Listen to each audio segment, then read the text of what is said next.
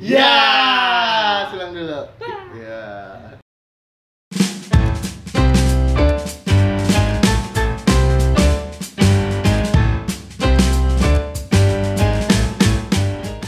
Ini Coca-Cola ya, bukan Ciu ya. Apa itu Ciu? Ya ya. Kembali lagi bersama kami. Ya, Yoel sama Jeremy seperti Di- biasanya di Teologian Vlog. Oke. Nama sub, nah, ya, nama channel yang baru. Jadi kita sekarang ini mau ngapain ya? Kita ini kan di asrama aja ya. Hmm. Ya gue tahu. Seperti kayak di sekolah-sekolah gitu loh. Oh Dia ya. ada kita punya atasan gitu ya, bukan atasan sih, apa sih? Orang yang punya wewenang gitu di bawah guru gitu. Tapi Oke. ya sama-sama mahasiswa, murid gitu. Oke osis berarti. Ya kayak OSIS. kayak ketua OSIS gitu. Heeh. Tapi kita nih di sini punya Ya, jadi kita ini di sini punya namanya organisasi, ya kan? Itu namanya BPH, Badan Pengurus Harian Asrama, BPH Asrama. Nah, itu ada ketuanya pasti kan?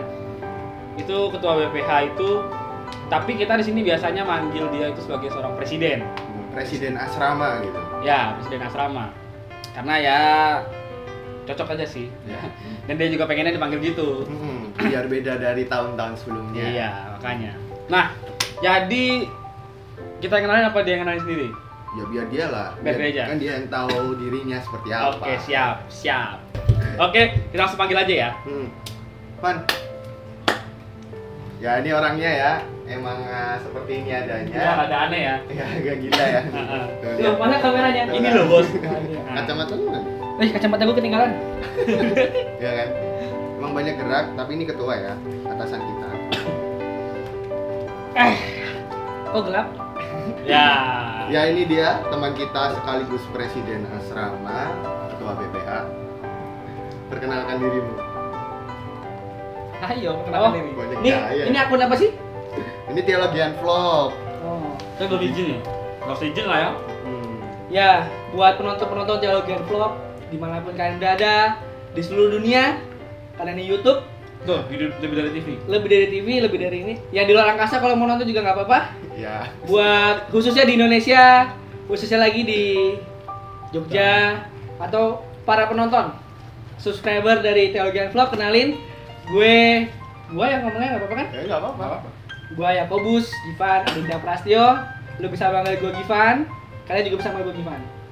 Iya emang nggak tahu siapa. Lu lupa ingatan. Ayo. Mau dipanggil apa dah? Hmm. Udah itu aja. Dari mana gitu usia lu? Kalian tinggal cek di IG gue @ygap19 di situ banyak sekali informasi mengenai saya. Kok semua promosi ya? Sini ya. ya, nanti ada di bawah di bawah. Ya, gue dari Bogor. Dari kalau dibilang sini sinode, berarti gue dari sinode Gereja Kristen Pasundan. GKP ya. GKP. Bukan gereja Kristen Palace. Bukan. Suara gue bagus kok. Oh, nanti kita akan adakan challenge nyanyi bareng. Tuh. Iya. Ya. Iya. Gue keturunan Jawa, sekaligus juga ada sedikit Belandanya ya. Kalau Ah. kalian terus jauh banget, itu ada. Berbatu kan belanjanya. Iya. Lu, di sini sebagai apa? Apa benar yang tadi aku omongin sama Jeremy itu benar sebagai presiden? Saya sebagai mahasiswa aja di sini. Terus ternyata dapat jabatan, Oh, dapat bonus ya. dapat amanah dari Tuhan. Jadi ketua BPH. Bukan saya teman-teman.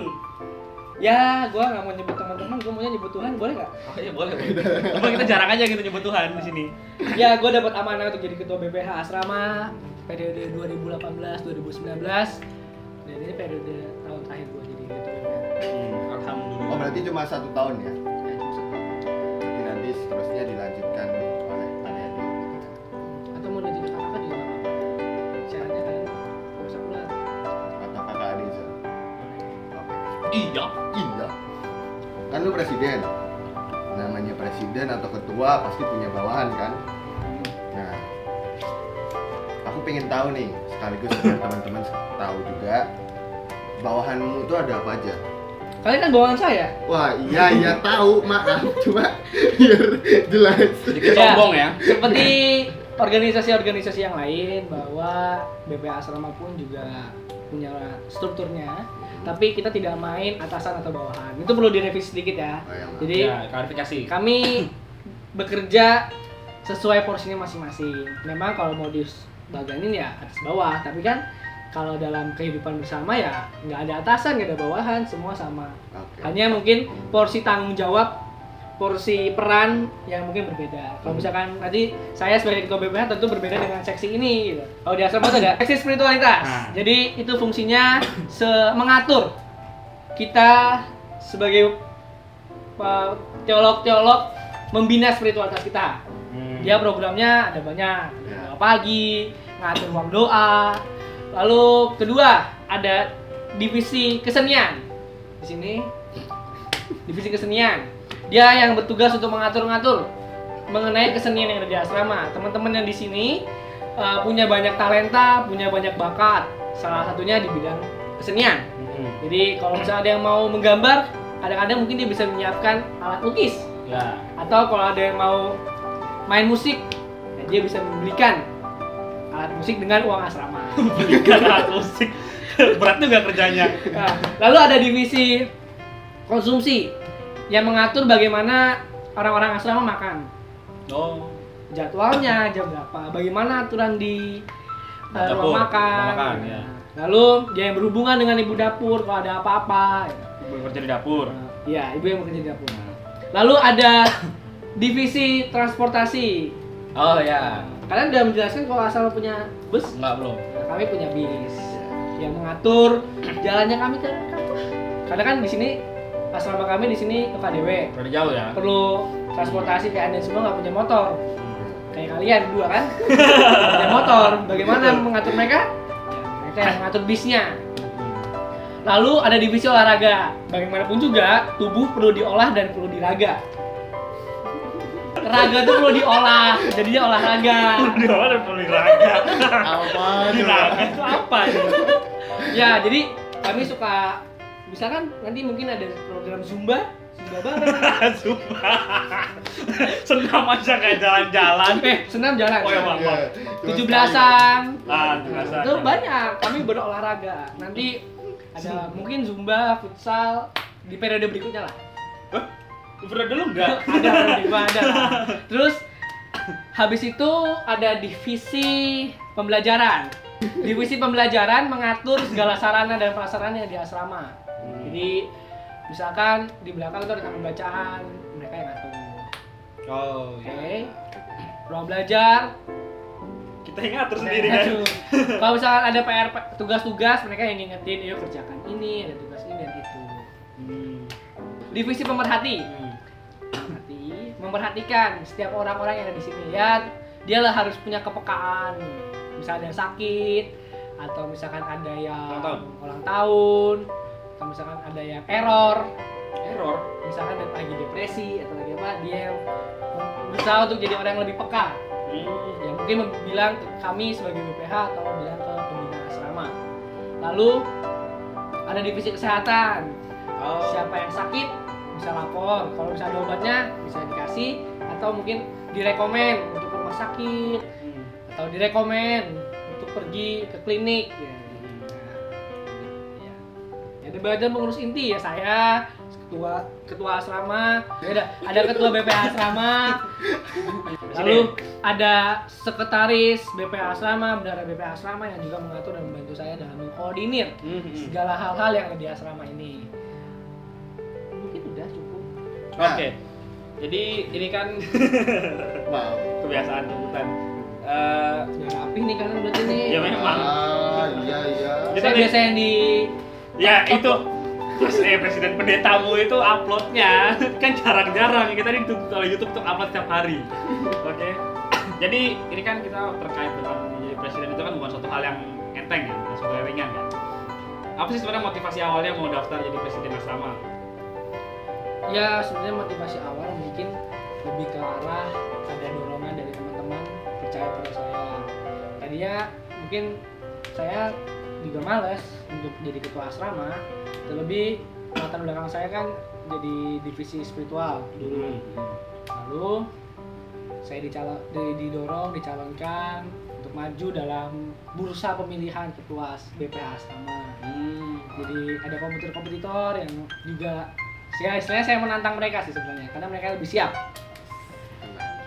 Iya, Gitu saya ya? cuma modal ngomong, modal janji ya kan gampang. Tapi ya setidak-tidaknya ada dorongan hati juga kan apa pun eh, pilihan kita ujung-ujungnya itu tanggung jawab kita sendiri toh.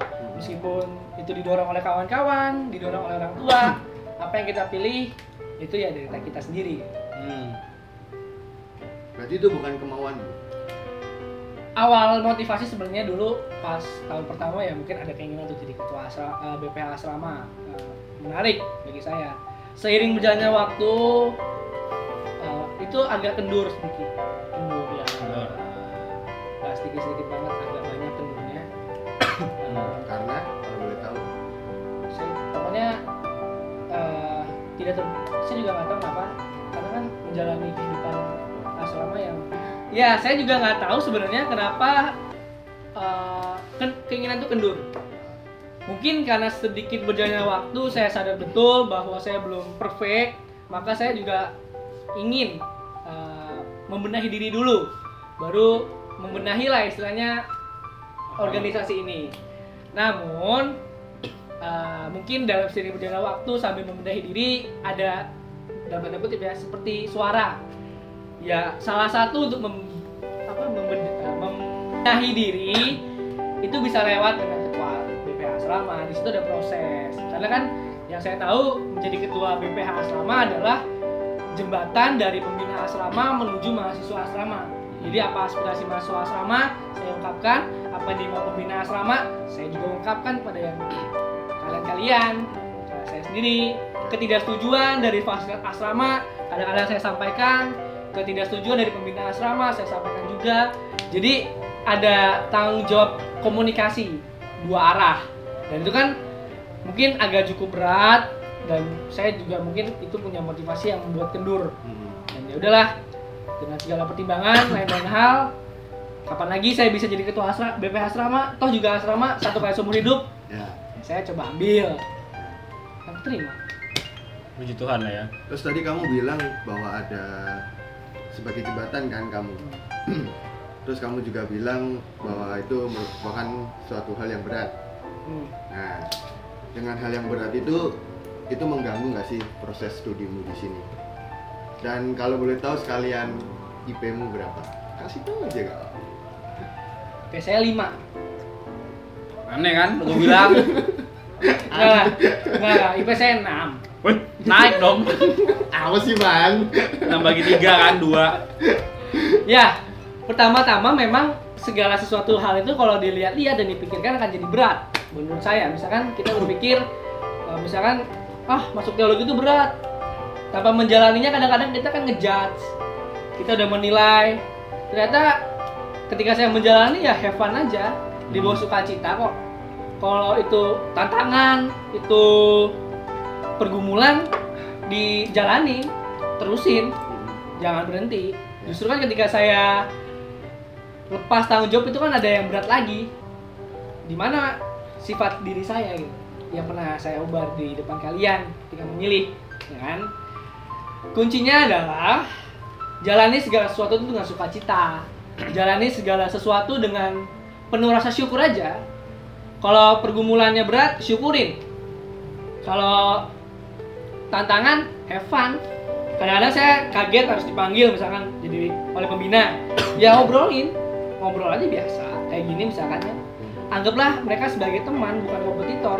Bukan seorang yang menguji tapi justru friend teman yang bisa bekerja sama gitu kan. Dan juga misalkan banyak tuntutan dari teman-teman misalkan. Ya bawa Heaven aja kumpul aja aspirasinya nanti digodok baru dibilang. Ini gampang. Segala sesuatu itu sebenarnya gampang kalau kita jalan dengan sukacita lalu kalau untuk ganggu studi ya saya biasa aja sih. Toh juga saya nggak rajin-rajin banget kalau belajar. Ya IP bagus lah di atas 3,5 puji Tuhan. Alhamdulillah. iya. Ah, nggak iya. mengganggu. Oh enggak. apa pun kalian kalau ikut organisasi misalnya di kuliah gitu terus takut nilai itu salah satu kemunduran menurut saya Hmm. Artinya kalian tidak siap untuk menjadi realitas kuliah. Oh siap. Setuju, Pak. Siap siap. Saya ini setuju sekali.